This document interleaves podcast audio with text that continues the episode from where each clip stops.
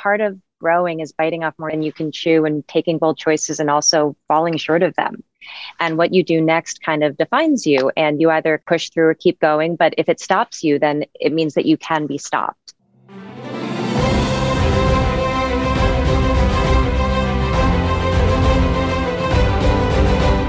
Hello, everyone, and welcome to the Awardist, where we are breaking down the state of the 2022 Emmys race and chatting with the actors, creators, and more who are contenders this year.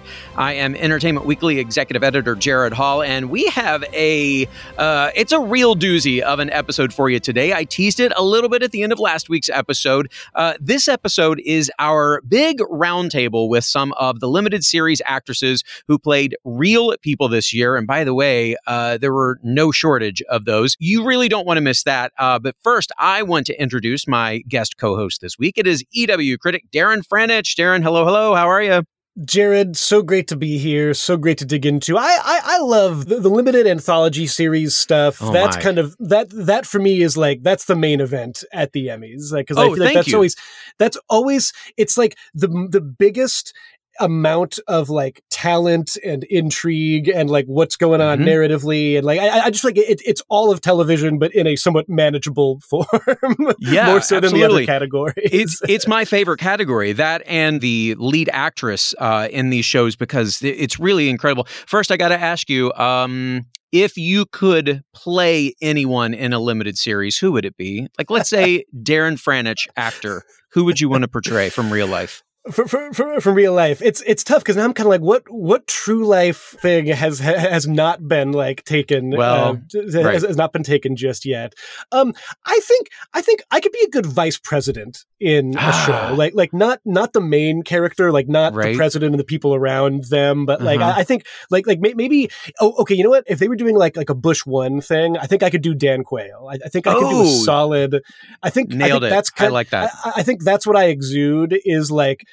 I'm there and I don't know what I'm doing and like I'm I'm going to try things that constantly fail. That's I I, I Makes think complete I, like, sense. like you know the, the the the focal episode on Dan Quayle. That's where I would really nail down that uh, supporting Mhm. actor nomination. I think. All right, I like that for you. I like that for you. And I would just, uh, I think I would star in the Ryan Seacrest story on Lifetime coming this fall. yes, Yes. well, Um, that would so that would have to be an on, that's that's an ongoing series. That's that's like the next That's winning true. time. Yeah, that's true. That is not a TV movie. That is an. Uh, you're right. That is. He has his own anthology. He's got the radio days, which are still ongoing. He's got the American Idol days, which are still ongoing. He's got his short-lived own talk show, plus now live with Kelly and Ryan. Yeah, that's true. That is. Oh, that's I'm, an I'm liking everything you're saying. Oh, and here, the E News days. How could we forget about that? Anyway, that was a huge tangent. But um, all Okay, of that to say, if, oh, you do mhm. that, if you do that, I will play. Okay, this is going to test you. Who was the co-host on American Idol season one? Brian Dunkleman. That's that, that's who I'll play. I'll play Dunkleman right. to to your Uh, Seacrest. to my Seacrest. I, I'm down uh, for any producers listening. We're available. Give us a call. All right. Um, we're, we're talking about limited series here. Uh, quickly, I want to get your take on the limited series field um, as well as uh, the actresses. But first, uh, limited or anthology series. I mean, this list is wild. Maid, Pam and Tommy, Gaslit, The First Lady, The Dropout, WeCrashed, A Very British Scandal, Anatomy of a Scandal, The Thing About Pam, The Landscapers, Women of the Movement, Impeachment, 1883, The Girl from Plainville, Under the Banner of Heaven, The Last Days of Ptolemy Gray, The Staircase, Angelyne. There are more that I haven't even gotten to here. Uh, what's your hot take? Is there something that you are identifying, perhaps even as the one you think should win? My two hot takes are that Mhm. uh, it's amazing that like um, everything is American Crime Story now, like s- so Mhm. much so that it actually seems as if. I mean, I'm, I'm curious to see how this plays out, but American Crime Story itself may have a harder time now than it used to, kind of wedging its way i- i- into this prize. And then my second hot take is. I'm honestly confused now as to whether White Lotus is an ongoing show or a limited series show. I believe HBO is saying it is limited series for the benefit of this this year's Emmy voting.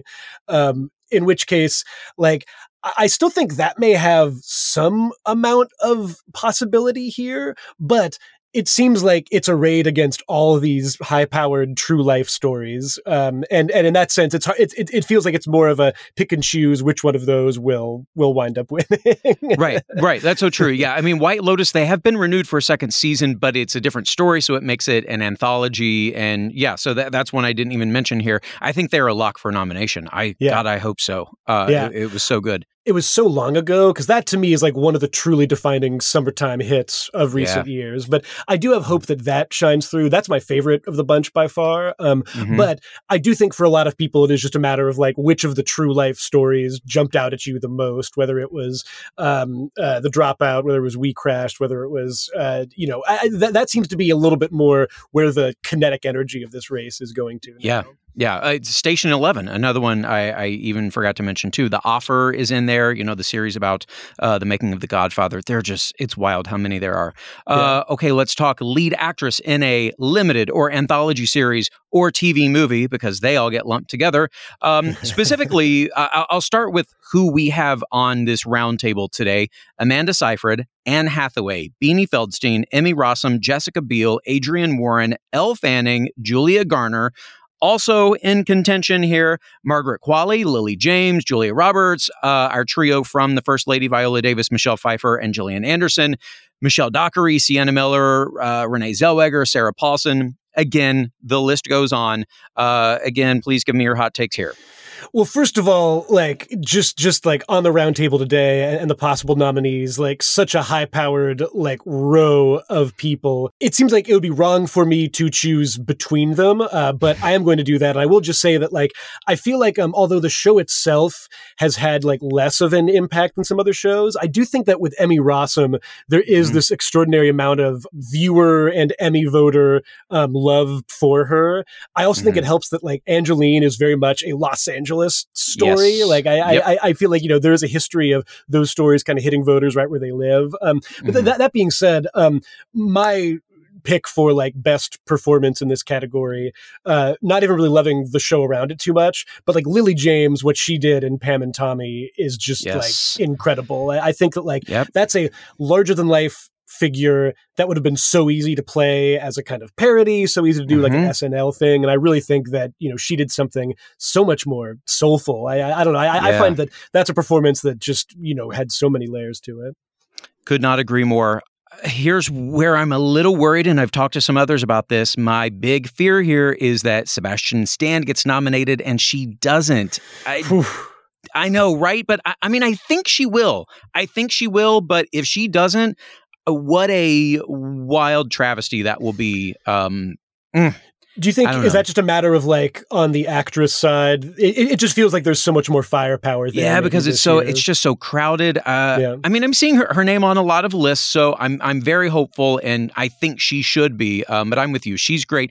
Isn't it a little unfair that Emmy Rossum has the word Emmy in her name? I, I, it, it, feels like the, there is some kind of like minor element of like inceptioning and like brainwashing there. It's like, come on, like my name is Emmy. You're voting for the yeah. Emmys. Like, let's there's you know there's an easy one to one thing happening there, and then of course you know again that performance maybe another one that could have gone a very over the yes. top direction, and even when mm-hmm. it does that, it still it still seems like she's she's going for a very passionate and layered performance there. So you know again I, I think that's that's kind of the key when you're doing a true life performance of someone who's so famous is kind of finding the the, the heart and soul of, of the person.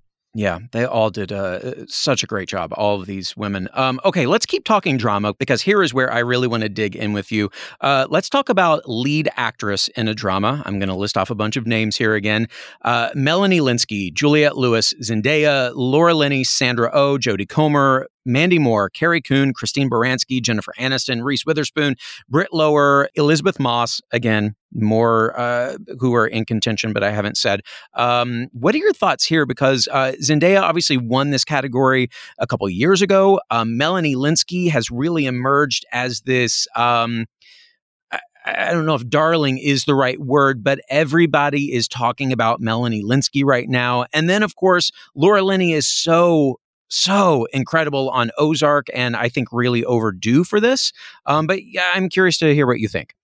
Yeah, I, I think you've you, have you have kind of nailed the race pretty quickly. I'm calling like the full Yellowjacket sweep. That's that's my like like dark horse thing in, oh. in, in drama. Um, just like okay. M- my experience of that show and people who've seen it is like the total excitement around the first season was something that I I honestly haven't felt in a debut drama in a really long time mm. of just kind of constant discovery. So I mm-hmm. I, I, do even with that, like Squid Game, you didn't feel that. You know, I, for for me, maybe just the difference is with um, with Yellowjackets, it somehow was doing a little bit of that 2000 serialized drama oh, thing. Right, right, right. Very obviously kind of, you know, imitating just in terms of like there being an, there being a, an actual plane crash and flashbacks, what Lost was doing, but doing something so new with that material and, you know, taking yeah. that inspiration in such different directions. So I, I, I do think that Melanie Lynskey is going to win. I, I, think you're right that, you know, she's somebody who has been doing such good work for such a long time and is so well yeah. respected. And that just, you know, that first season was a showcase for her.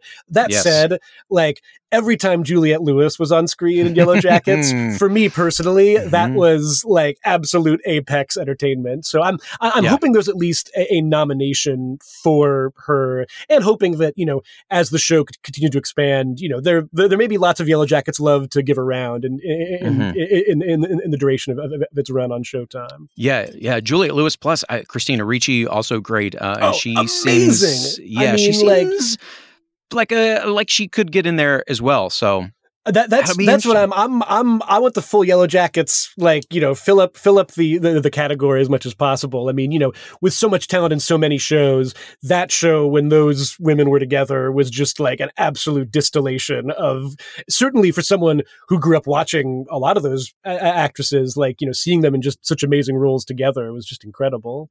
Yeah, yeah. Uh, okay, drama actor. Uh, we have a couple guys from uh, Squid Game. One who will be nominated, one who won't. Uh, Lee Jung Jae will be nominated. Lee Min Ho, mm, he's on the peripheral, but uh, I, I, mean, I don't think he's going to get in there. Uh, Jeremy Strong, Brian Cox, Bob Odenkirk, Jason Bateman, Adam Scott, Sterling K. Brown, Milo Ventimiglia, Jonathan Bailey, Gary Oldman, John C. Reilly, Kevin Costner. Again, more who I've not named. what are your thoughts here? Well, uh, my one thought is everyone, like my dad's age, thinks that John C. Reilly is giving the greatest performance in TV history. So I don't, I, I, I don't know what the current like voting demographic lineup of the Emmys is, yeah. but if it's if it if it's edging towards like like grandparent male like demographic, like I, I think which we know it used a, to, he may have yeah. a big he may have a big like a, a bigger than hmm. expected fandom. Um, but my, I mean, my uh, my pick here, just because I love the show so much, would probably be Bob Odenkirk, with the qualification yeah. that I do have this strange concern that the way Better Call Saul has structured its season release, where you had the first half before yep. the voting and the second half come later this summer, I, I do kind of wonder if that may wind up impacting his chances only because it seems as if he'll have a lot more focal points in the mm-hmm. second half of the season, and that's right. going to be you know a year before next year's voting. So I I, I don't know, I'm I'm curious to see how that affects it, but um you know I do think that as much as there's other kind of flashier items here, and certainly with This Is Us ending, I, I think that you know there's a lot to say about those guys' chances. But um, I, I, do think that he's done really solid work for a while on a show that um, you know is kind of perpetually nominated for Emmys, not always really the the the, the, the uh, focal point. So tough right. category. I, would say I'd call him kind of a dark horse, but I do worry that the show itself and the way it's released may have kind of impacted that a little bit. Yeah, it's definitely interesting. They they of course did that as well with uh, Breaking Bad, and it um, I don't necessarily want to say it worked to their advantage. I mean, that show was just um, even though Better Call Saul is as good as uh, some think a better show than uh, Breaking Bad, it had a different place in pop culture yeah. at that time. Yes. You know, there was a different conversation around that show. It was still being um, discovered. So I, it was still being discovered, yeah. right? And that's that yeah. like the the Breaking Bad Emmys victory lap is something that I'm not sure anybody could ever really recreate where you mm. had a show that just almost in real time during its the run of its kind of final season as it was kind of split up over two years was just constantly yeah. being discovered by people and so yeah that that that was like a snowball rolling down a mountain experience which i i'm curious to know like, like I, I feel like you had a little bit of that with the kind of Schitt's Creek discovery yes. but like that, that yep. that's a that's a tricky thing for for a long running show to to uh, manage for sure Yep. Um, I think I heard you mention there, uh, This Is Us, with also it being its final season. Uh, Sterling K. Brown had some really great material. Uh, also, uh, we we didn't. I mean, I mentioned her name earlier, but we didn't get into the discussion. Mandy Moore had a really stellar season as you know a I think she's pushing 40 herself, might be 40, playing someone who is then in her uh, mid to late 70s with Alzheimer's and confronting death. I mean, it's not really something a 40 year old actress gets to do a lot of. And um, I don't know. Do, do, you have any feelings on that one? There's a degree of difficulty aspect to that too, and I do wonder. I mean, th- there is this history of you know the fight. Like sometimes when a show's in its final season, even if even if it's gotten Emmy love, it does sort of feel like okay, voters have now moved on to new things, and there's kind of this courtesy nomination. But there is the history mm-hmm. of people kind of getting that like you know sort of similar to Breaking Bad, th- that kind of victory lap prize of like you mm-hmm. know we're, we're kind of giving you this award for the final season. So I'm I, I'm curious to know how that plays out for her especially because it does seem as if um,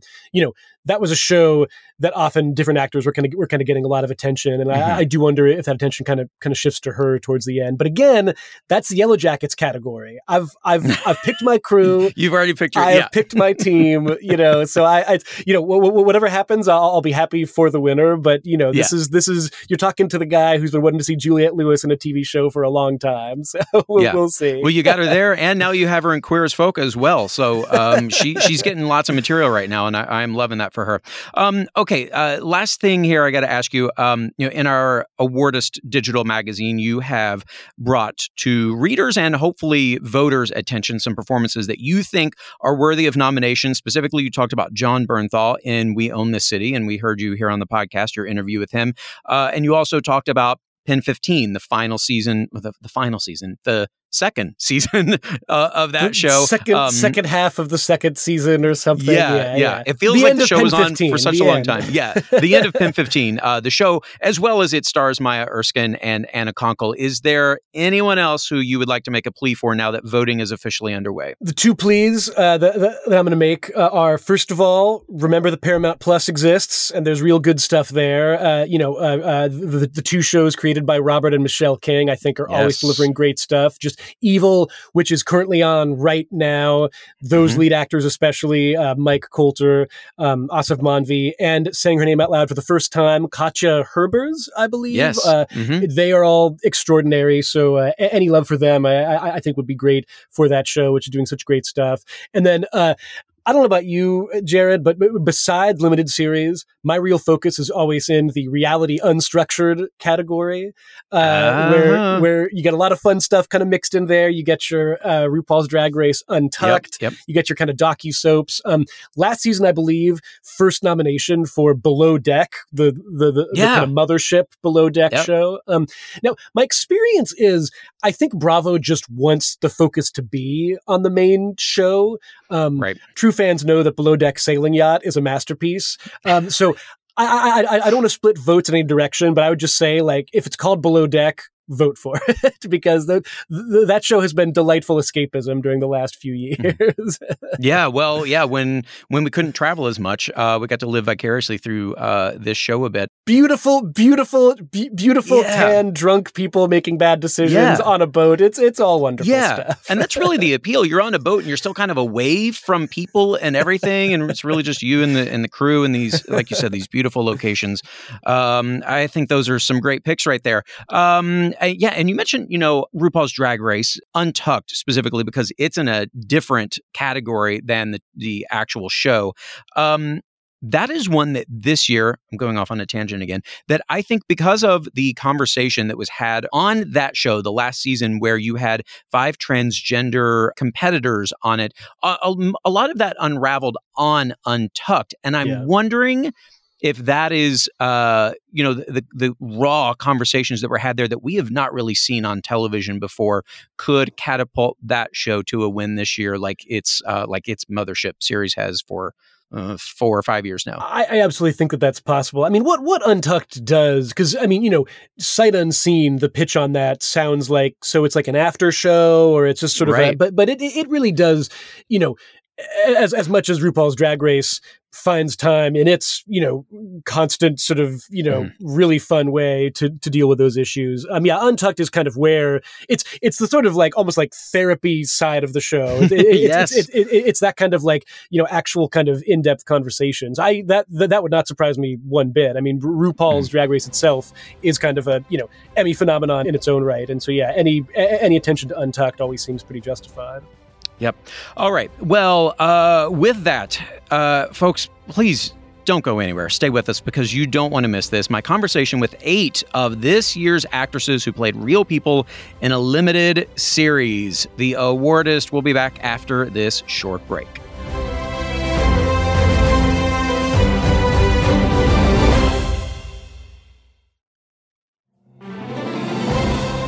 Welcome back to The Awardist. All right, I have to tell all of you, this is something that I have been kind of working on for months. I, I had hoped for for months.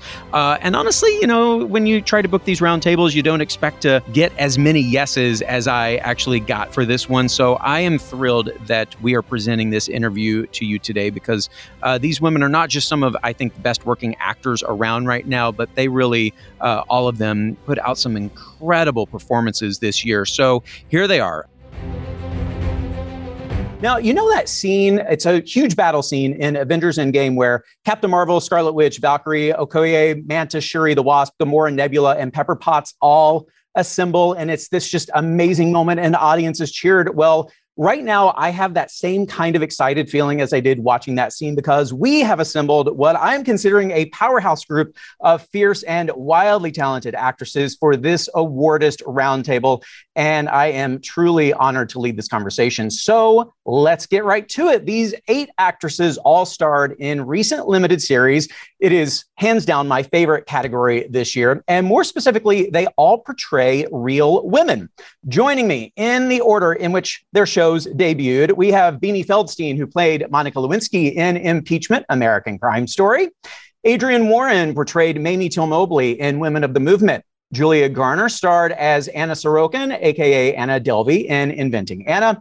Amanda Seyfried was Elizabeth Holmes in The Dropout. Anne Hathaway was Rebekah Neumann in WeCrashed. Elle Fanning became uh, Michelle Carter in The Girl from Plainville. Jessica Biel was Candy Montgomery in Candy, and Emmy Rossum portrays Angelyne in Angelyne. Hello to all of you and welcome.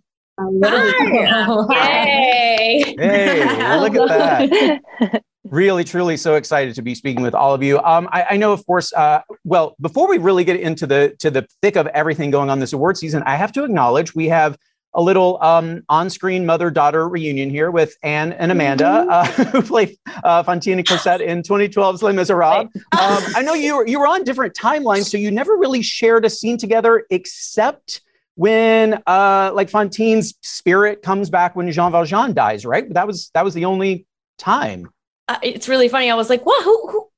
And then you said, oh, "Oh my god!" because it was so. It felt like a lifetime ago. Um, but you're right. We didn't. We didn't get to. I mean, at the end scene, that was like one of the most beautiful experiences I've ever had on a film set when we got to finally be together at the end when you sing that song. When we sing that song, yes. But really, like you guys ghost away, and I'm just like listening to it, and and it was it was like a dream. Yeah. Well, I, I was going to ask if there were any like fond memories from from that moment together. Uh, it sounds like clearly there are. Um, has anyone else uh, worked together in the past? I know we have some who are working together now. Let, let's go through that. Who's worked together? Emmy and I worked together. Yeah. Yeah.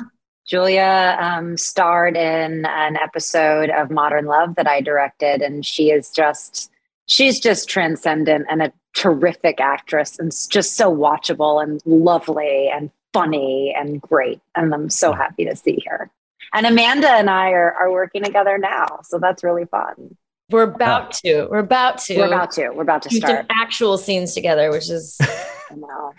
I know. I, mean, I haven't had. Seeing a, all these women, and it would just be a dream to act with every single one of you. I'm just kind of like, you know, I'm fan all of you guys. So this is this is Thank you for having me. Well, surprise! This is the audition right now for a new movie that we are putting together. Having a table read. Audition, yeah, Zoom audition. Exactly, yeah. oh, yes. oh. so, someone's going to walk in and hand you a script right now. No, um, you know, I, I, of course mentioned that all of you play real women in these uh, limited series, but something else that almost all of you have in common is that the women you portray were part of true crimes or scandals, and uh, you're not alone. This year, uh, there was also Julia Roberts in Gaslit, Viola Davis, Michelle Pfeiffer, Gillian Anderson. Anderson in The First Lady, also Elle's sister Dakota, is in that. Lily James and Pam and Tommy, Renee Zellweger in The Thing About Pam, Sarah Paulson also from Impeachment, Olivia Colman in Landscapers. The list goes on and on.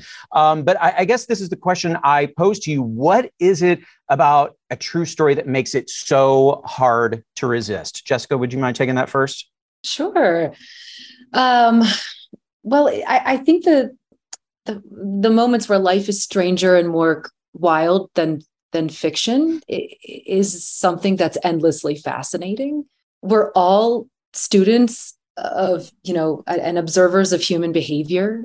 That's i mean i'm assuming that's why you ladies love what you do. I love what i do because i just love studying people and like stepping in someone else's shoes especially someone who has lived and walked in the world and um, you know has had an experience that i haven't had. And i'm i'm just i'm just so curious about about that and there's so much to mine when there when your character is someone who has existed or is existing currently. Mm-hmm. i was just going to say that I, there's so much that we can learn from each other. And i think that is like that to me is why any true story that we can we can tell or put light on a situation that didn't have that light before um, you know uh, share other people's truths give people an opportunity to to to be seen in the way in which they feel like their life should be seen or i mean it's, it's such a beautiful moment and such an incredible honor for each of us as well as a responsibility as well. And um, i know that's why i'm definitely that's why i've always been attracted to to uh, telling real stories. Yeah i mean we're all multifaceted. It's crazy. Like we i playing somebody who is infamous is just like you know we're all humans. We're all very very complicated and like shedding new light or just gaining new perspective. Like we each have our own unique perspective on each character that we play. So when there's somebody out there who the world is aware of yeah. um, it's just like it's just um it gives us an opportunity to shed light on a certain facet of that person that we wouldn't necessarily have seen. And that's like super satisfying. Mm-hmm.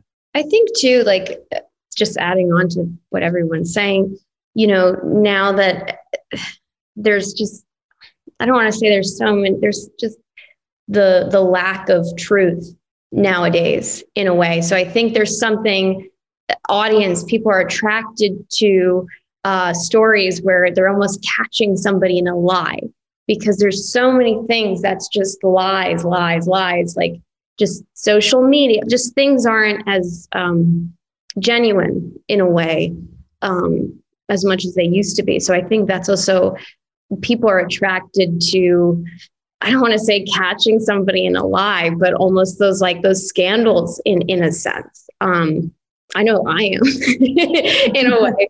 Um, so it's yeah, realistic so, in a way, you know. Yeah, and there's something just satisfying about it because there's just that lack of that right now, you know, in real life. I also think there's something about rediscovering someone you thought that you knew.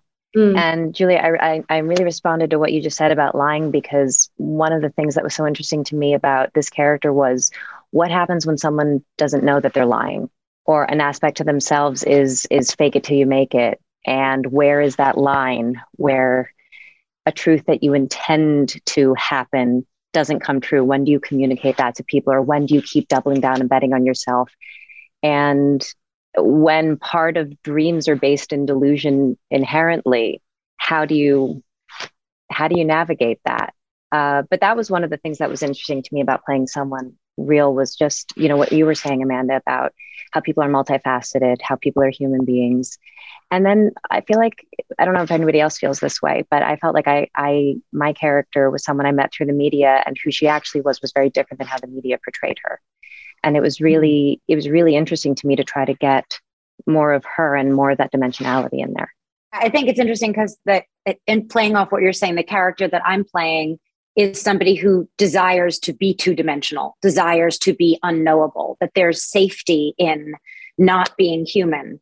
And so to play someone who's so incredibly secretive of their truth, um, who's constantly like kind of spinning these fantasies and self mythologizing because that is their own emotional survival and creating these kind of landscapes and stories that they can live in because the pain of being alive, of being mortal, of being in a human female body, of, of existing in the patriarchy, of existing as a Jewish woman, all the threats that come with that are too poignant to bear.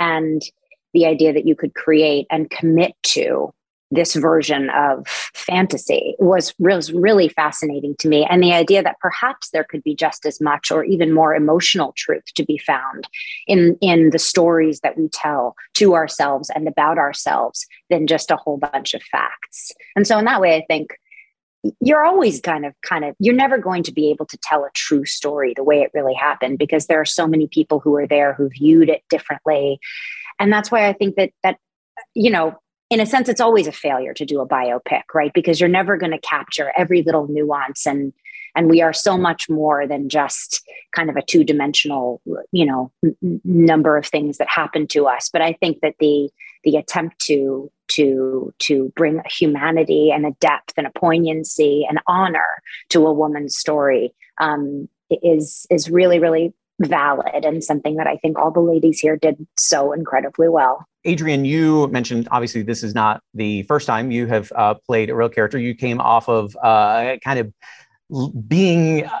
and absorbing everything you could about Tina Turner for several years uh, before you did this. Was there anything specific that you took away from that experience that you were able to apply to uh, portraying Mamie? Oh wow. Um, y- they're very different people. Mm. and i but i approached them the same. Um, and for me it was about the truth of honoring their stories and who they are. And uh, you know just one thing I, I have to say is you know i'm a lot of my work is about putting shining light on women's stories who aren't told specifically in history and specifically as a black woman as a woman of color. Um, I think that is part of my purpose as an actress here on this planet right now. And um, I don't necessarily like, I wish that I had, there was a moment where, and I hope that there, there will be moments where we can get even more nuanced stories about women of color. But the truth is, I'm telling a story about a woman whose son was murdered, lynched, and she made a decision to start the civil rights movement. And that is and all of my work after that and everything that I've been asked to do about after that has been about historical black woman that has had to push through and persevere to push through. And it's and it's never actually been about them. It's never actually been their story or their choice. It's been about what has been oppressed upon them and how they overcame it and how they continue to overcome. And um, so for me, it was really just about finding the truth for both of them because they were both oppressed in ways that are unimaginable and came out on the other side as warriors. But unfortunately in storytelling for women of color you you get to say say that we're superheroes but you never get to see how we get our capes. And that is something that I, I will always say. And i will always be so proud and honored to have an opportunity to get an opportunity to widen the lens so that our society can actually look at women of color and say, oh, they feel too, they bleed too, they cry too. And that pain is just as resonant for all of us. And um, yeah, so it's really the same for me. Yeah. Um, I, I, feel like one of you uh, kind of said this uh, in different words a few minutes ago, but you know, there's the saying, of course, I, I couldn't make this up if I tried. And the thing here is that your writers didn't have to because these things uh, really happen for better or worse. So, as each of you learned more and more about the people you were portraying, what was the thing that you perhaps found like the hardest to believe to wrap your head around? Um, uh, Elle, would you mind taking that one first? Sure. Um, well, when Anne was talking about the the media, that kind of uh, I you know I can relate because in Michelle Carter's case, you know everyone had such an opinion about that case. I mean, I remember when I, you know, told family and friends that I was doing that project. I mean, kind of the guttural reaction or the guttural opinion of this girl that um, the media really portrayed this case in a very one dimensional way. And I really didn't know much about her except for the very kind of biased one sided depiction that they showed. So I guess for me, everything that I found out along the way was. Um, was kind of a revelation and helped. But um, I mean, I think for me, it was hard because I'm playing a character that I don't necessarily agree with what she did. Um, and what she did was really, in a lot of ways, very unforgivable.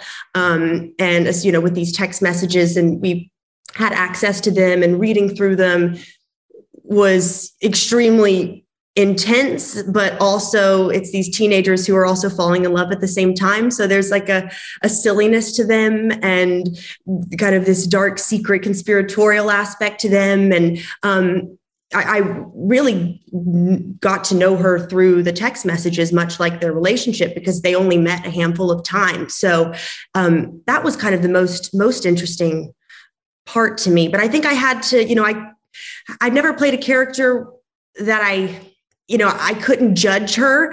I mean, I think we could all probably agree that we can't really judge who we're playing, but I did have to understand her.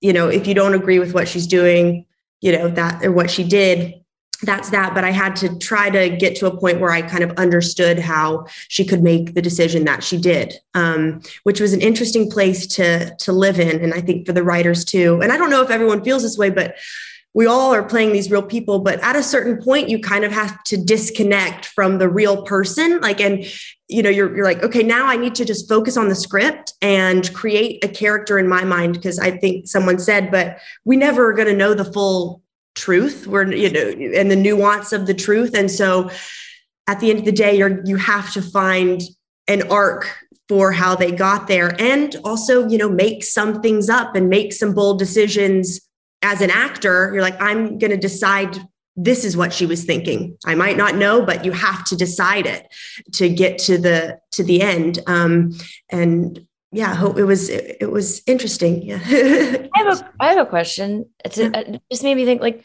how was it hard for everybody just to like leave at the end when yep. you were wrapped? it just felt like this was for for me specifically it was like the most work I ever put into something. And because it's it is so real and so the moment I I was it must it was just hard. How many how long did it take? Like how yeah I, i'm i'm just uh, getting activated by that question like was it really difficult for everybody and stressful to be like oh my god are they going to hate this performance because they oh. are alive too and it's kind of one of those things that and there are such interesting characters like in a way like i mean i i was kind of stressed out about Were you thinking like more about the real person? Yeah, the real person. Like, I hope that they're gonna like how I portrayed them in a way. just like, yeah. You know? At one point, I was just like, "Fuck." I have to like I have to do we have to like collaborate over here. Like she's over here. Like but but at the same time, of course, I was like, it's just so weird. Like the I don't know. I mean, it's just, it was it's very, very it's so much trickier than I thought it was gonna be. And and therefore so much trickier to move on. Definitely. Yeah. I mean, the challenge, I, I, I definitely wanted to say that many times. Like, I don't care what this person thinks. I'm also creating my version of who she yeah. was. My character, li- we're existing in that world in that moment of her life back in 1980. So thinking about the social media was non-existent. So, so that was a little bit of the. I, I had a different experience with that, but I think I would, at the end of the day, think, am I, are we bringing up this horrific story for so many of these surviving family members and community members? Are they, what are they going to think? Mm. I was less thinking about the actual person I was playing and thinking about the other families that had been affected so profoundly by, you know, the horrific act that this character or this woman, you know, chose to perform. Yeah, like is it is it is it yeah, you're right. I mean, it's just such a good point to bring up because it's like, yeah, are you re-traumatizing them, or they, or, or do they feel like they're getting some kind of justice and, or, or not? It's so tricky. I had such a unique experience because Monica was a producer on the show, and I, she almost has become wow. like a other half, sister, cousin. Like it's we we have this really unique bond. Um, but I think she would say the same thing that working on the project was simultaneously like um, a lot for her emotionally to kind of go through her trauma again through watching me go through it physically. Um, but it, it was it was such a it's such a unique experience because you guys use that app Marco Polo where you can like send videos. So she loves it. And so she would send me a video and then I would go to respond to her and I'd be like, I'm wearing your hair. I can't respond. like, you know, like in the her work outfit with her badge on and like the wig. And I was just like, you know, text her like, I'll call you later because I think this might be bizarre for you for me to respond. well, that's crazy. Man, that is by that far is, the greatest sentence I've heard today. I am wearing your hair. I'm wearing your hair. I had a little bit of distance from it because although Angelyne was involved in our production, she didn't want to be involved with me that closely because the version of her that I'm playing is the the icon of who she is and not the woman that she is through the guise and the lens of so many different people's perspectives and storytelling of her. So my version of her over like 50 or 60 years changes depending upon who's in control of the story. And when I met with her, I mean, the first thing she said was, "So, why do you have such a hard on to play me?" And then she, uh, and then I was like, I mean, that's why you're incredible and you're in control in every situation you're in. Um, and then she said, I, you know, I want you to tell whatever version of the story you want to tell. And in that way, it's going to be your story and not my story because only I can tell my story because it's my story. So it was really empowering in a wow. way to be freed from that, to know that the things that I saw in her, the things that deeply moved me and inspired me and caused me to like, you know, research and become enamored of and, and almost forget who I was in the process, right? Like that said more about who I was, right? In this kind of marriage of our souls and this kind of imaginary character soul. Um, and in that way, all of these characters are kind of like emotional impressionism more than they are us mm-hmm. becoming somebody else who exists out there. And that, I think there's a freedom in that. I'm just having such an amazing time listening to everyone articulate it because it sounds like we all kind of followed a similar path in this one. And everything everybody said, I, I, I hear, and, and yes, I had my version of that. The one thing that I had that was slightly specific to my character was um, she was very into Kabbalah and I read a book about Kabbalah. And one of the things I read was to humiliate someone is on par with murdering them. And hmm. so I had this real awareness every day. I'm like, how do I just hope she knows I'm not here to humiliate her? Mm. Because it's I'm I'm because I, I, someone said it talked about make, taking bold swings and making bold choices, and you do have to do that when you're playing a bold person. And but also be sensitive to the fact that watch i mean nobody can never listen to their own voice. You can't look at a picture at yourself of self that being critical. And now you're showing someone else's life and your interpretation. And so all the choices that I made, and we had so many meetings about this as a as a team on this project, was about how do we tell what happened without humiliating everybody? You know, how do we show that these were people who, whether or not they made the right choice or the wrong choice, or however you feel about their choices, they were they really were grounded in a desire to do good, and um, and whether or not they practiced what they preach. You know, we wanted to show that without judging how close they came to the mark that they set for themselves. Yeah, going with what what Anne's saying, it's interesting because when I met uh, Anna Delvey, um, I had a weirdly similar kind of conversation going. What you're saying, like it, she she was asking me, you know, how filming was going, and she was asking me how I'm going to play her. And you know, at that time there wasn't a lot of interviews with her, and people knew about her, but it, it she almost was appearing like a character, and they didn't know her story. And I, I just said, listen, I my job is to make you a human. And you don't have to like that person, but you're not a person right now in a way. And going back to what you were saying of the humiliation, I think the lack of acknowledging that that person is, is a person in a sense, you know, humanizing them. And, you know, our job is not um, you don't have to love our characters. You can actually like hate the characters that you're watching, but you have to be willing to understand why they did what they did in mm-hmm. some regard. So mm-hmm. I think that's the main thing in a way. And it's going back to what you're saying with the humiliation, you know?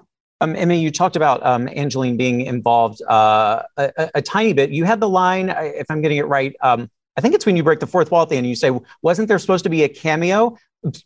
Was there?"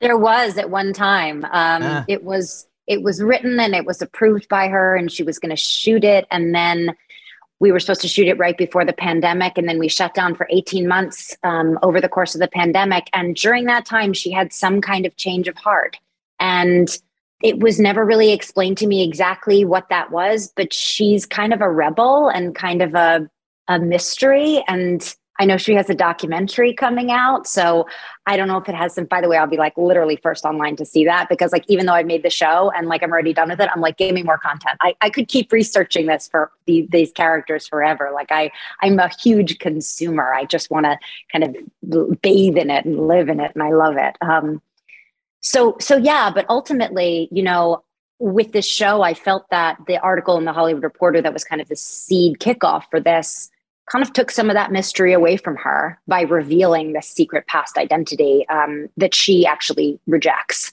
Um, and and I felt that with the end of the show, I wanted to return the power back to her in the way that we had through the mm. show um, by using a lot of her kind of sound bites and lines as as kind of feed for our dialogue throughout. I also just wanted to firmly root the power back in her hands um, as she was part of this show for three years. Um, and I wanted to end on her.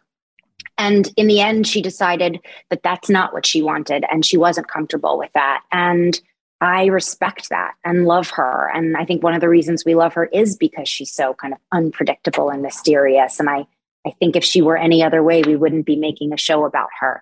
And so, in the end, what we landed on was the breaking the fourth wall. Um, and what more does she want? Like, I'm on all the monitors, and then I completely disappear, and she replaces me. And that's mm-hmm. what I hope, right? Because in the end, we are only the hopefully more more three-dimensional version of a facsimile but you can never be anybody else and that's why we start the show with the assembly of a billboard two-dimensional images put together to make up the the picture of a woman but not really the woman herself yeah Beanie, if um, monica hadn't been involved in impeachment would you have been involved it's a very good question. You know, um, obviously, impeachment is the third installment of uh, American mm-hmm. Crime Story, and this was the first time they've ever actually had a real person involved. So I think the answer to that question would be like, I would have had to have read the script and seen what the perspective mm. show was. Um, and Sarah Burgess, our incredible um, writer, she had such a fierce understanding of Linda and Monica, and it was so firmly rooted in the women's perspective. And even though it's called the impeachment of William Jefferson Clinton. It's about the women around him. Um, and it's finally, um, you know, it's not the story of Ken Starr versus Bill Clinton or Newt Gingrich versus Bill Clinton. It's it's the story of a friendship that went so so so so so deeply awry, and it was it was turning the spotlight of this story that we think we all understand kind of on itself and back to the women that really are the reason that this happened and and were, you know, Monica was like a meal for society to feast upon. She was just meat. She wasn't a person. She wasn't a 22 year old woman. She was, um, she was just fat and Jewish and spoiled and all of these things that they called her.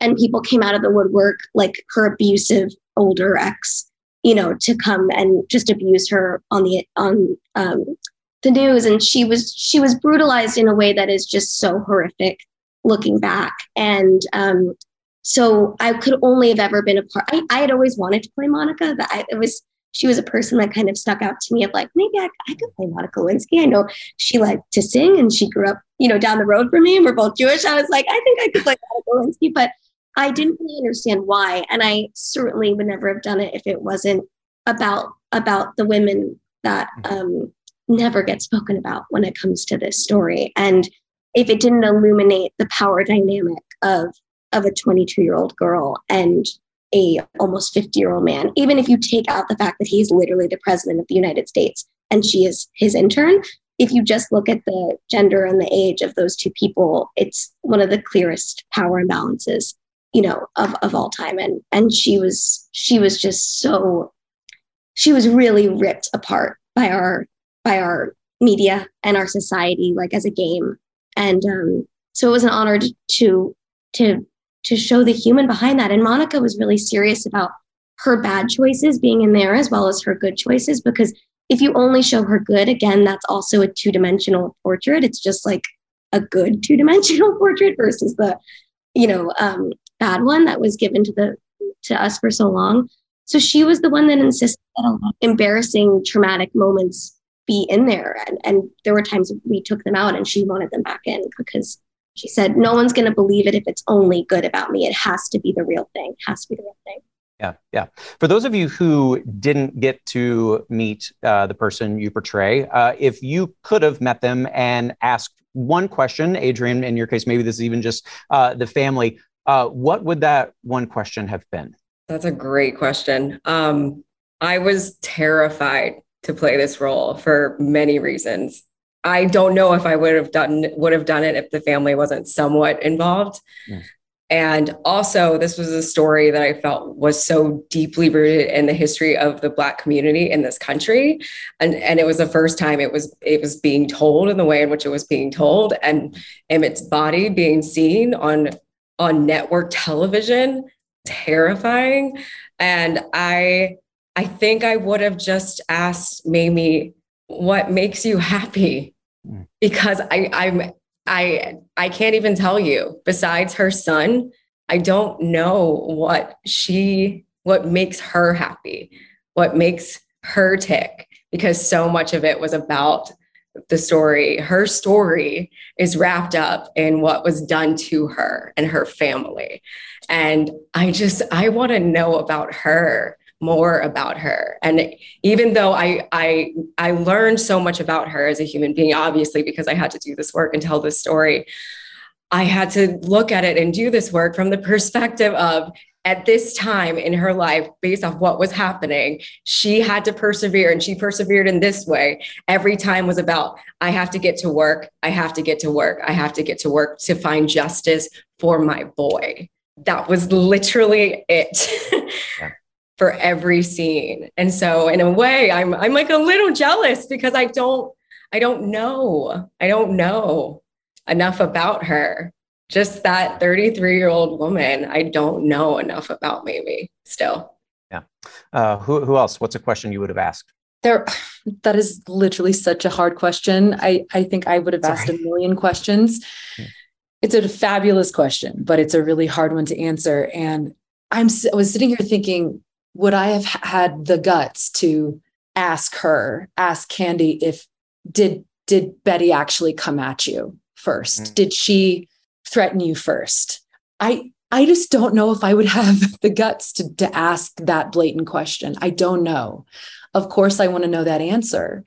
But the other question that just popped into my head, and I've never, well, I've thought of this before, but I never thought that this would be an important one to ask her. But I feel like this relationship that Candy had with her very good friend and her pastor, Jackie Ponder, when Jackie left town, what I what I have read about that relationship and that friendship was that it was a huge abandonment uh, uh, uh, uh, for, for Candy, where she she lost her support, she lost her female crew, like she lost her bud, she lost her bestie, and I deeply feel that if that person hadn't left, that that what happened would not have happened. And I think I, would want to ask her about that relationship and if she felt that the rug of her life got sort of yanked when that female support system was out of her life on a daily basis. And it, I just know what the women in my life have been for me.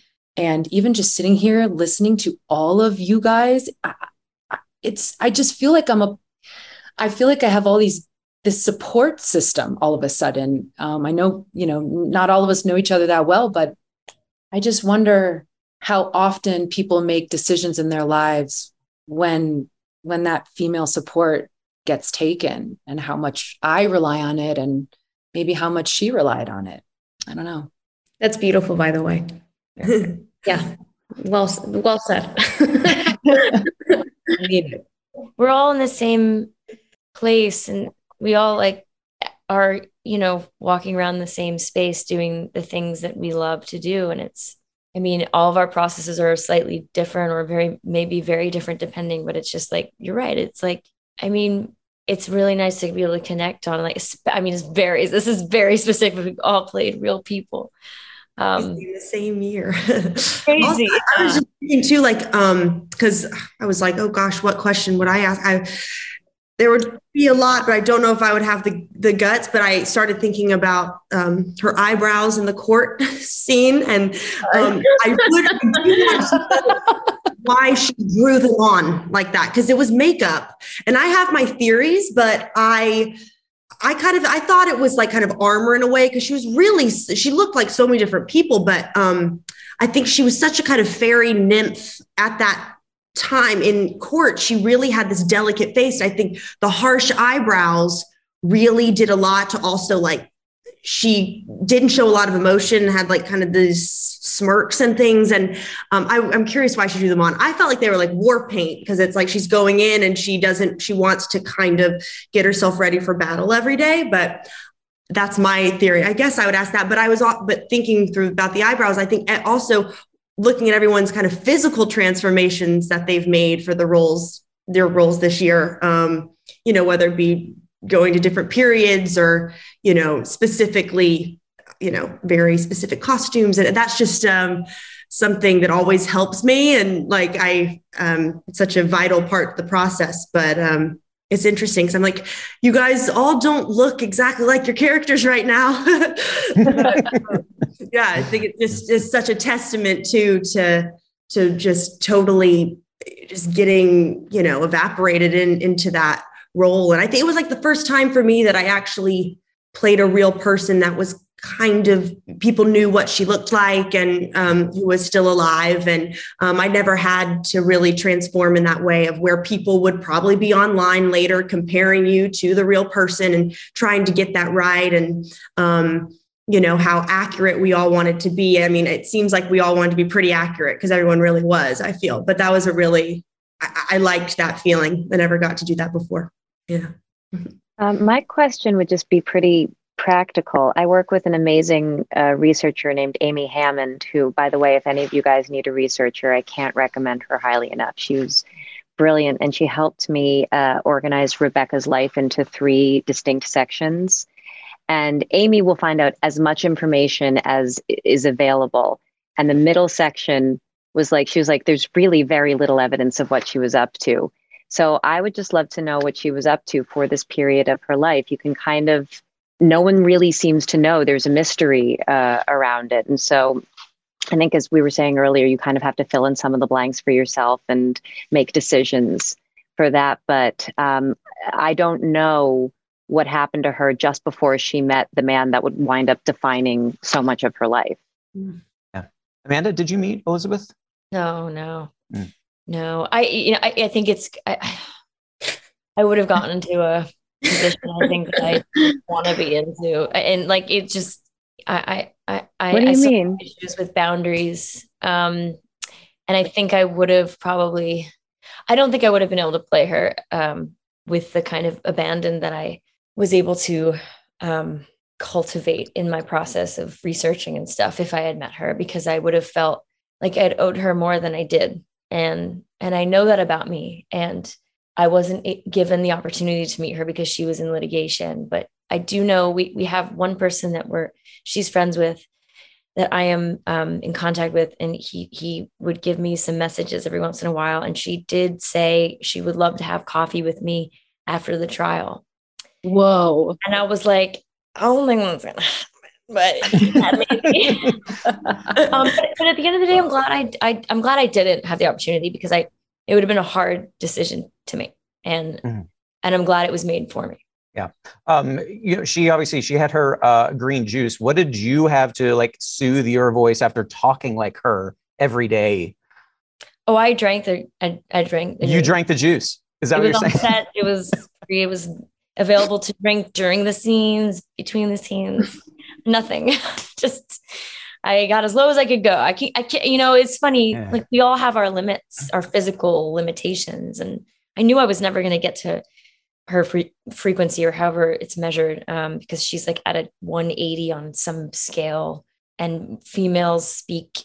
Uh, the average female voice sits at like a 230 or something like that and she was at her lowest like at a 186 or something like that and i so i just knew it in the beginning i was never going to be that low and if they had to modulate me post and it sounded good fine but i was just like this is going to be my version of her voice because I, I don't know, i'm a singer too you know be, be, uh, Yeah. beanie knight and, and Adrienne we all work with the same person and um, I, the first thing i said to Liz Caplan our voice coach was like was like, "Uh, how do I do this like in a way where I can sing um, that I'll, I won't lose my voice forever? And she was like, easy.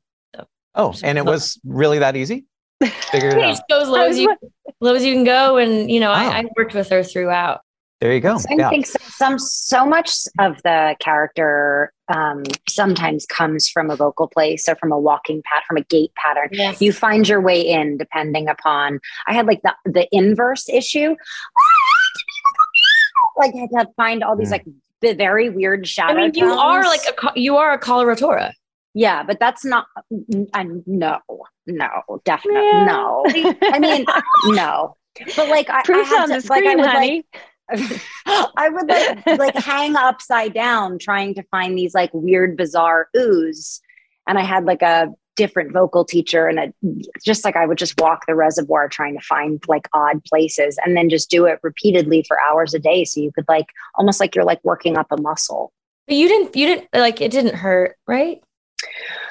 I would get I would get fatigued. Um yeah, I mean every, everything fatigues, right? I mean, you know, you're you're like you're hot, you're in prosthetics or you're in wardrobe or you're doing a different gait than you usually do or you're just doing a different emotional pattern or energy flow than you usually do and it, it's it's hard. It's hard on your body, it's hard on your heart, right? Holding all those things. But like what a what a joy to be able to do it. Like it's so fun. I know. I just have to say, I'm at, I have this image, Emmy, of you walking around the reservoir, like making all of these amazing whistle tones, and nobody in New York is raising an eyebrow. No, of course not. Everybody's like, oh, yeah, No. there's everyone's just like cuckoo, cuckoo banana over there. Yeah, no. totally.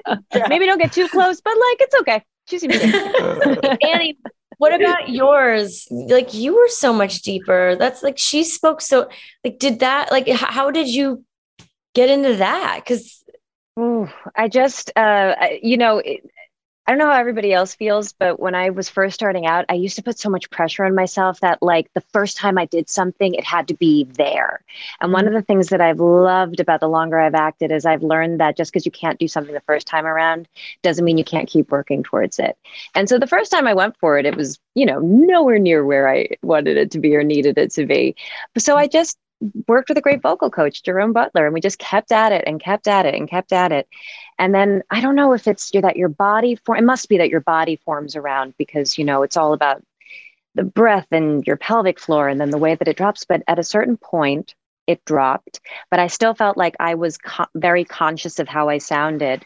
And I have to give it to my co-star when Jared walked in as Adam, and I heard the quality of voice that he had found where he was doing something so dynamic but with such ease something clicked for me. And there was something about his vocal work that informed mine i think just because we were so like we were, we were playing characters who were so united. And as soon when i heard the quality of, of his voice my voice came out and that was that was kind of where she lived. But the thing that turned for me was because like you can't just go around talking like this and forcing it and that force comes out. For me it was when i found the break in the voice.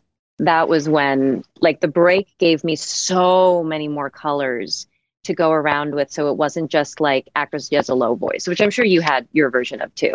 It's like you're letting a little bit of, a little bit of the steam out so it doesn't feel like so heavy almost. Mhm. It's very technical. It's very it's, Mm. it's, there's, so mu- there's a music there's music to it that's really what it Yes. is too it's not just about the accent it's the musicality of, of it all and and um yeah it's it's and, and there's also just certain words that get you back into the accent too certain sentences in a way how how often did you people ask you to do it?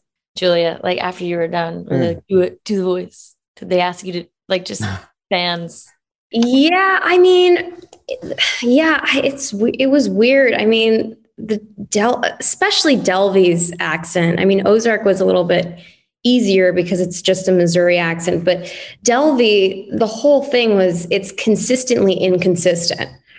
like that was the whole and and it just like I remember the first time I like heard her accent, I was just like I was like, what? Like, what is this? And I was panicking because I had to learn it quick. And you know, but it was ger- she just sounded like one of those like those international people from Europe who's like, yes, I you know I grew up in Geneva and yes, I have an island in St. Barth or wh- wherever. It was kind of this weird international mutt accent. So I was kind of panicking, but that's how she really sounds like, especially in that period of time, like in two, 2014 when she was doing all that stuff. Her accent got Americanized in jail, but she really just, she's actually gifted in languages. Like she speaks six, seven languages. So she picks up, you know, uh, very quickly. So, but it was really, really hard. Um, but yes, people ask me, people always ask me to do like the accent. And it's just like, I don't know. It's crazy. I was going to ask you to do the entire interview in it, but no, that's great. No, um, so I don't know. I mean, Gerrad, I don't, yeah. me saying I don't know, like that gets yeah. back into yeah. Everything's gonna be okay, babe. It's gonna be all right. Yeah. I never said babe ever. I mean, yeah, you guys, the voice, I don't know how you guys did that super low, low voice. I was so excited when I saw you guys when you were when it first came out that you guys were gonna play it. I was like, this is gonna be so good. So oh yeah. You guys, everybody's so brilliant. Truly. I felt that about all of your casting announcements, come to think of it like it was like you know when like you see that you see that person's going to play that part you're like oh this is going to be good. I can't good. wait to cozy up to that. This guy's so good. Tv just got so amazing though. Like i'm just always oh, so excited to yeah. see what's new and out there. I, I was thinking with your accents um, because Anne, you even uh, it's a kind of really tragic moment um, in, in, I don't remember what episode it is now. Maybe episode four. I'm putting on the staging the play, The Three Sisters, oh. when then she oh. puts on the Russian uh, accent, mm-hmm. and it's just so. I, I don't know. I, I I kind of looked at that. I don't know how you felt about it, but it felt like really a defining moment for Rebekah. I look. I think accent work is really hard. Um, I don't know if anybody here went to drama school, but I'm self-taught, and I have, or well, accents are really vulnerable for me because I don't have, you know, the same training that other, like our, some of our contemporaries have, and so I'm insecure about it. And um, I've done accent work in the past that I wasn't happy with, and um, but I know, so I know what it's like to be out there. It, there's that line in the Seagull that Nina has where you have no idea what it's like to be on stage acting to, to, and be acting and know that you are acting so badly. and um, I'm not assuming anyone else here feels like that, has ever felt like that. I, I maybe know what it is. So, um, but where that sound came from. So anyway, all of this is saying that, you know, part of growing is biting off more you than you can chew and taking bold choices and also falling short of them and what you do next kind of defines you and you either kind of push through or keep going but if it stops you then it means that you can be stopped in that mm-hmm. area of your life but the where that voice came from was so this was my first really big job after the pandemic and i'm sure everybody like had their own version of this it was a lot. Like you're seeing people for the first time. You're trying to get used to working under covid rules. Everybody's masked so suddenly you're the only face that's out there. Nobody was vaccinated at that point because there wasn't a vaccination. It was just like there was so many things and also i'm starting this new project i've never worked in tv before and it's amazing but it is different than what i'm used to.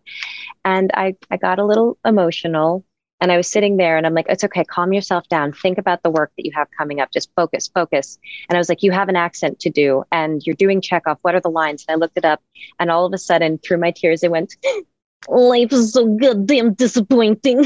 and I just, it was the silliest sound and it made me laugh. And it made me laugh. And I just went around talking like that until I felt better and I just thought, okay, I'm going to give this a go. I'm just going to see what happens. And so out of nowhere, I turned to my makeup artist and I said something, and she started to giggle. And I just went around to different people and I would kind of like stealth slide up to them and do the voice, and they would start laughing. And I'm like, okay, okay, whatever happens, you are going to make people laugh with a terrible accent. So everything's gonna, you have that to hang your hat on. Yeah, well, I, that, that was kind of the, the whole point there. So that, that makes a lot of sense. Michelle Pfeiffer, when we did uh, the roundtable for uh, the First Lady, she's. I, I want to read you a quote. She said about playing a real person. She said, "It's it's very very weighty, and it's with you all the time. Every choice you make, and you just want to honor that person you're playing. You want to be as authentic as possible, knowing that there will be times where you're not and you can't be. I'm never doing it again. Okay, so some of you have kind of mentioned some of that stuff, but it's that very last line I'm never doing it again. I know everyone's experience is different, um, but are there any aspects of that that you would relate to? Would any of you, show of hands, not care to play a real person ever again? I need, I definitely need a break. That's fair. I'll take a break. I feel like I only want to play real people. I feel like I'm not. I'm having. I'm. I'm having those teeth falling out dreams. A, lot oh, yeah. more than I ever have. I know those. It's just, but I and I'm trying. I'm. I really do think it's tied to the fact that it's my first job after playing Elizabeth Holmes, and I can't get a fucking sense of this character. And so I'm like, ah, just give me some real. I'm now at this point. I'm like, I'll I'll take anybody. Just, just say a name, and I'll go study that person because I'm just like, I got. I think. I think it was so. It was so fun. And there's like a safety there, right? There's a blueprint. Yes. Um, a blueprint, yeah. an actual yeah, blueprint. Yeah. Skeleton. It's tricky also with the job that Amanda and I are doing because we're playing characters that are kind of loosely inspired by people, but not really at all them. So with this one, at least for me, I, I actively didn't do a lot of research because I just wanted to go to the page and figure out who they were on the page because they don't have their name, they don't have their story in their life, they're not from the same part of the country, and I, and and it's not it's not the same. And so I was like, okay, this is a character for me. This is not this woman. Not, and I got I got freedom in that too. Well, you I can feel. maybe help me out. maybe maybe you need to go back to your dreams. There's something there's something to mine in those teeth. Yeah, what's going on there? Maybe you should have no teeth apart. Like that'll make you know. it's a sign. Like what is what is your character symbolically losing? I, I I feel like maybe I just don't know my character well enough, so it's really just about me. I'm symbolic. Can we, can we just meet as a group? Maybe yeah. can we have like a group, group talk, please? we'll give you a We'll give you a private Zoom link after this. Yeah. to, yeah. To have a little breakdown. It is uh, interesting though. Like after the, the, these were all, I can say, I mean, from watching, I, it's just, these were all like massive challenges for, I mean, it was for me, I imagine, you know, and, and, and, and gifts, you know, but it's just like, what do you do after? I mean, that's, for me, like, what do I do? What I'm feeling too what where do you go from here? I don't know. Honestly I mean, writers are amazing and uh, obviously we've all worked with and are you know would kill to work with so many of these incredible writers who can create these characters right. that are so deeply um, complicated and and and interesting and complex but i mean these real people there's just it just never ends with the amount of of substance and dichotomy and uh, I'm with you. I'm like, what now? Montana, Catskills. yes, I'm really like exactly mountains. I'll just. Um, Elle, I got to ask you quickly the the Glee scene where mm. she is in the mirror. Okay, were were you already a fan of the show? Did you remember that, or did you go back and watch that a lot to get down that Rachel Berry delivery in yeah. that moment? Well, you know, I'd never really, I mean, I'd seen Glee, but not, I wasn't a Gleek like um, mm. uh, Michelle was, I would say. So I did, um, that was kind of one of the things that really got me inside her to understand was her obsession with pop culture and the YA world and Glee. And it was really, you know, she was very, um, very much a loner in high school and in her life. And I think she sought out those books and Glee in particular to be the star of her own show. And, um, you know, oddly enough, it definitely emulates what was happening um, in her real life with obviously Lea Michele mourning her real life boyfriend, also Rachel mourning Finn on the show. So it was a very, very meta. And I think like we all have those scenes, right, that are like, oh God, like you're looking on the schedule and you're like, this is mm. coming up. You know, it was the end of the pilot. I read the pilot. I was like, okay, this is the scene. You know, you just know the mm. scene that's either emotional mm-hmm. or it's going to be hard and you're, you're excited. I always get, it's like a knot of like, you're excited, but you're just also dreading that day. But then I talk to myself and I'm like, well, you know, after one day comes another day. And so that will have passed and it will be in the past one day. You will have done the scene and you'll wake up mm-hmm. and the scene will be done. Um, and it was that moment. Um, and yeah, I watched, I mean, it was a kind of obviously playing a character and not wanting to be a character and or mimic the character, but getting her mm-hmm. mannerisms down, but along with this scene where I'm literally the gestures and every single time, you know, Rachel Berry would close her eyes and every when she would get emotional i wanted to match it exactly so it was very technical and i like mm-hmm. have like a little notepad of i wrote it out and i would film myself um like at night doing the make you feel my love and like knowing where I would need to get emotional at the moments that she has like tears fall. And then I would watch myself back next to the computer screen of her doing it so we could like nail it. Cause I think the eeriness of that, of it being so specific and it mimicking exactly is what I wanted to pinpoint because it's kind of the turning point of the series where you start questioning my character's motives, where it's really someone mimicking grief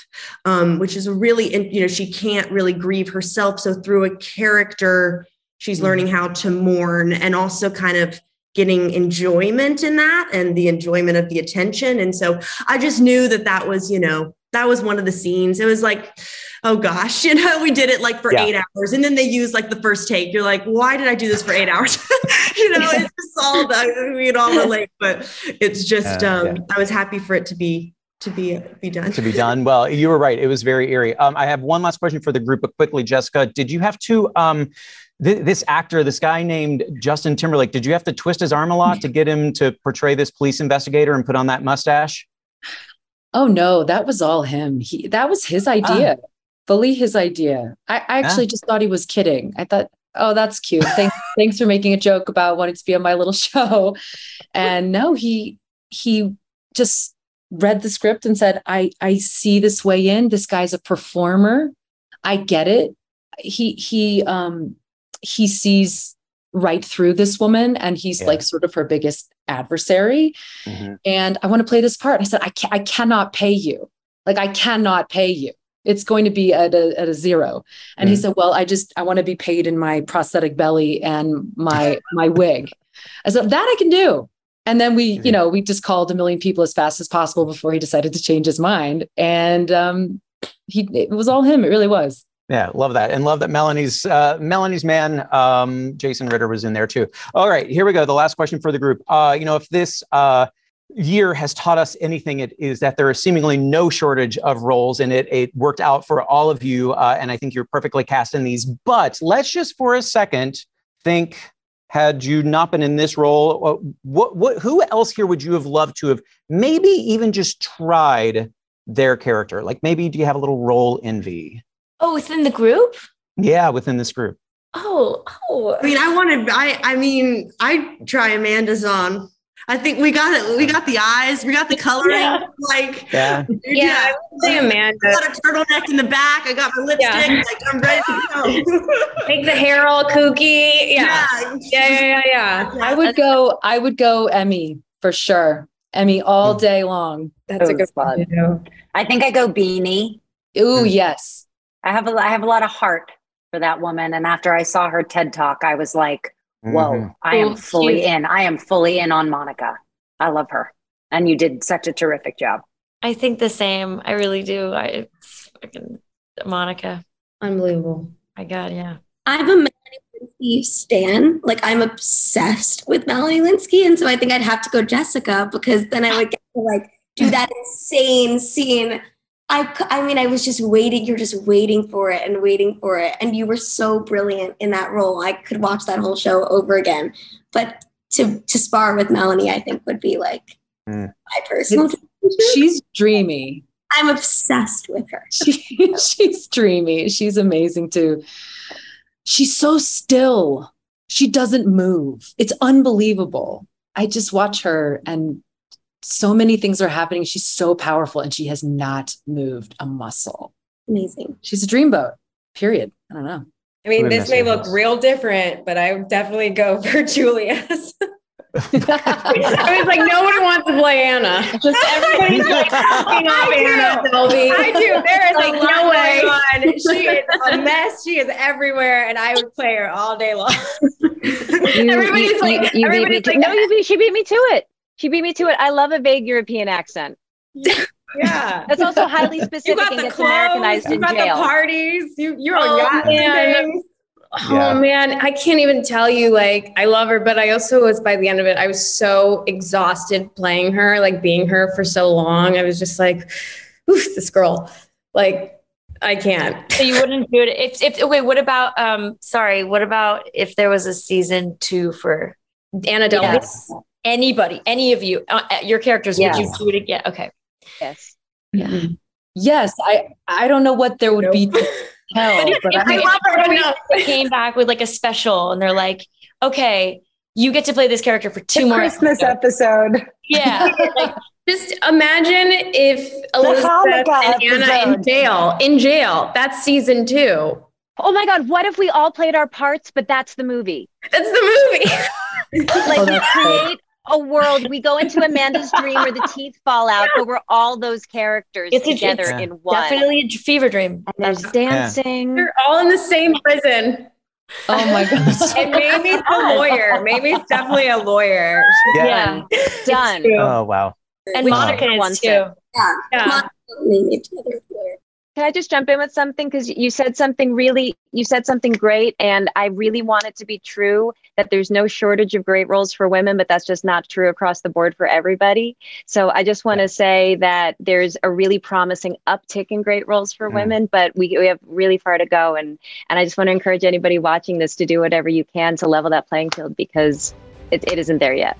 Yeah. We have we have some producers in the room here, so That's no true. pressure, Jessica. I'm kidding. yeah. Um, well, listen, it, this really has been a, a great pleasure, and I cannot thank all of you enough for your time. Congratulations on all of this work. I know some of you mentioned they they were exhausting and you felt the fatigue, but I think it just is a, a sign of truly a job well done. So, congrats to all of you, and thank you so much for joining us. Uh, I I still kind of can't get over uh, th- that entire thing. Um, it was real. Uh, it was a real pinch me moment having all of them together. And by the way, I do want to uh, I, I- want to thank Anne Hathaway for kind of you know correcting and uh, correcting me and clarifying there at the end that uh, while there are a lot of great roles out there, there aren't enough roles for everyone. Um, I I think it's even kind of clear based on who we had for this that there was only one woman of color because there weren't that many roles in the limited anthology series TV movie category where there were women of color. So um, she, she's absolutely right. There are decision makers out there, hopefully listening right here, that you know these stories exist. So there's no reason. Uh, I mean, there are reasons to not greenlight certain stories if the if the script is not good and that kind of stuff. But you know what I mean. The these stories exist. The the actresses exist. The filmmakers exist. The writers exist. Uh, and so all of that can uh, we can see change quite easily. Absolutely. Well, and you know, this Yeah. is why like it's easy for people doing what we do, Gerrad, to kind of like, you know, talk about how like, you know, there's so much television and, you know, the kind of peak TV phraseology that came about a few years ago and stuff. But, you know, the the thing that we would miss if like, you know, TV remonopolized and there were like, you know, three venues, which I sometimes worry is what's going to happen at some point, is that Mhm. like, you know, even now when there is so much stuff being made, you know, it, it can feel as if you know, is that stuff all still kind of going in just one or two directions? And, you know, um, we're, we're kind of living in this time of abundance and of kind of seeking out and like finding shows that get to explore, you know, cultures or aspects of our country or the world that, you know, were never explored back in the kind of, you know, 3 Mhm. network days. But, you know, but there's always work to be done. And I, I think that's a, Yeah. that's an amazing point to make. Yeah. Uh, so again, I thank her for that. Uh, by the way, I have to say here that right after we finished recording this roundtable, uh, news broke that Julia Garner is uh, in talks or has essentially been cast, like pretty much the contract had been signed or close to it, that she's going to be playing Madonna in the official Madonna biopic. And let me tell you, if that had broken an hour earlier, we would have been having a very different discussion on that roundtable. But um, what what are your thoughts on that? Because Julia Garner to me is like she's kind of chameleonic in her abilities. Oh, is yeah. that a I word, mean, chameleonic? Uh, the, if it's it not, it absolutely is. It. it. absolutely okay. is. And you know, in fairness, that exact um, skill set that she has is great for playing Madonna. Like, I don't know how much the biopic is covering, but you know, there's a mm. pop culture icon who was constantly kind of like changing herself, and like even yeah. when she was like at the height of her fame for like you know that well continues to be, but like you know for certainly the first twenty plus year period of, of her career, yeah. um, kind of constantly kind of adapting to the time. So I mean, you know, I'm I'm in for whatever Julia Garner wants to do, but like Agreed. if the aim was to play, you know, one of the three or four most famous people of the last 50 years, this is the right person for her to play for sure. 100%. Yeah, I, I, think they nail that casting uh, assuming and hoping that that is in fact a, a locked thing. And she has two Emmys uh, this could maybe be a potential for an Oscar. So this may be really the beginning, uh, or or you know, further extending her um, journey toward being an EGOT. I don't and, know. I'm, I'm jumping way ahead. But. And like for the movie, she could potentially sing an original song. That's that's Absolutely. a good potential. That's a good potential for a Grammy. Yeah. And then like she needs a, to. Yeah.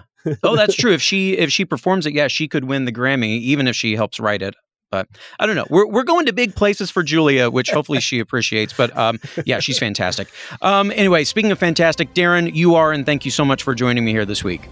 Always a pleasure. Uh, hopefully, we will have you back very soon. Folks, that is it for this episode of The Awardist. If you like what you heard, please do follow, rate the podcast, and leave us an award winning review on Apple Podcasts. And to keep the conversation with us going, you can follow Entertainment Weekly on all socials at EW on Twitter and at Entertainment Weekly everywhere else. You can also tag me at Gerrad Hall. We will see you next week. This episode of the Awardist podcast is hosted by Gerrad Hall, produced by Chanel Johnson and Sammy Junio, edited by Sammy Junio. Full episode transcripts are available at EW.com. Thanks for listening.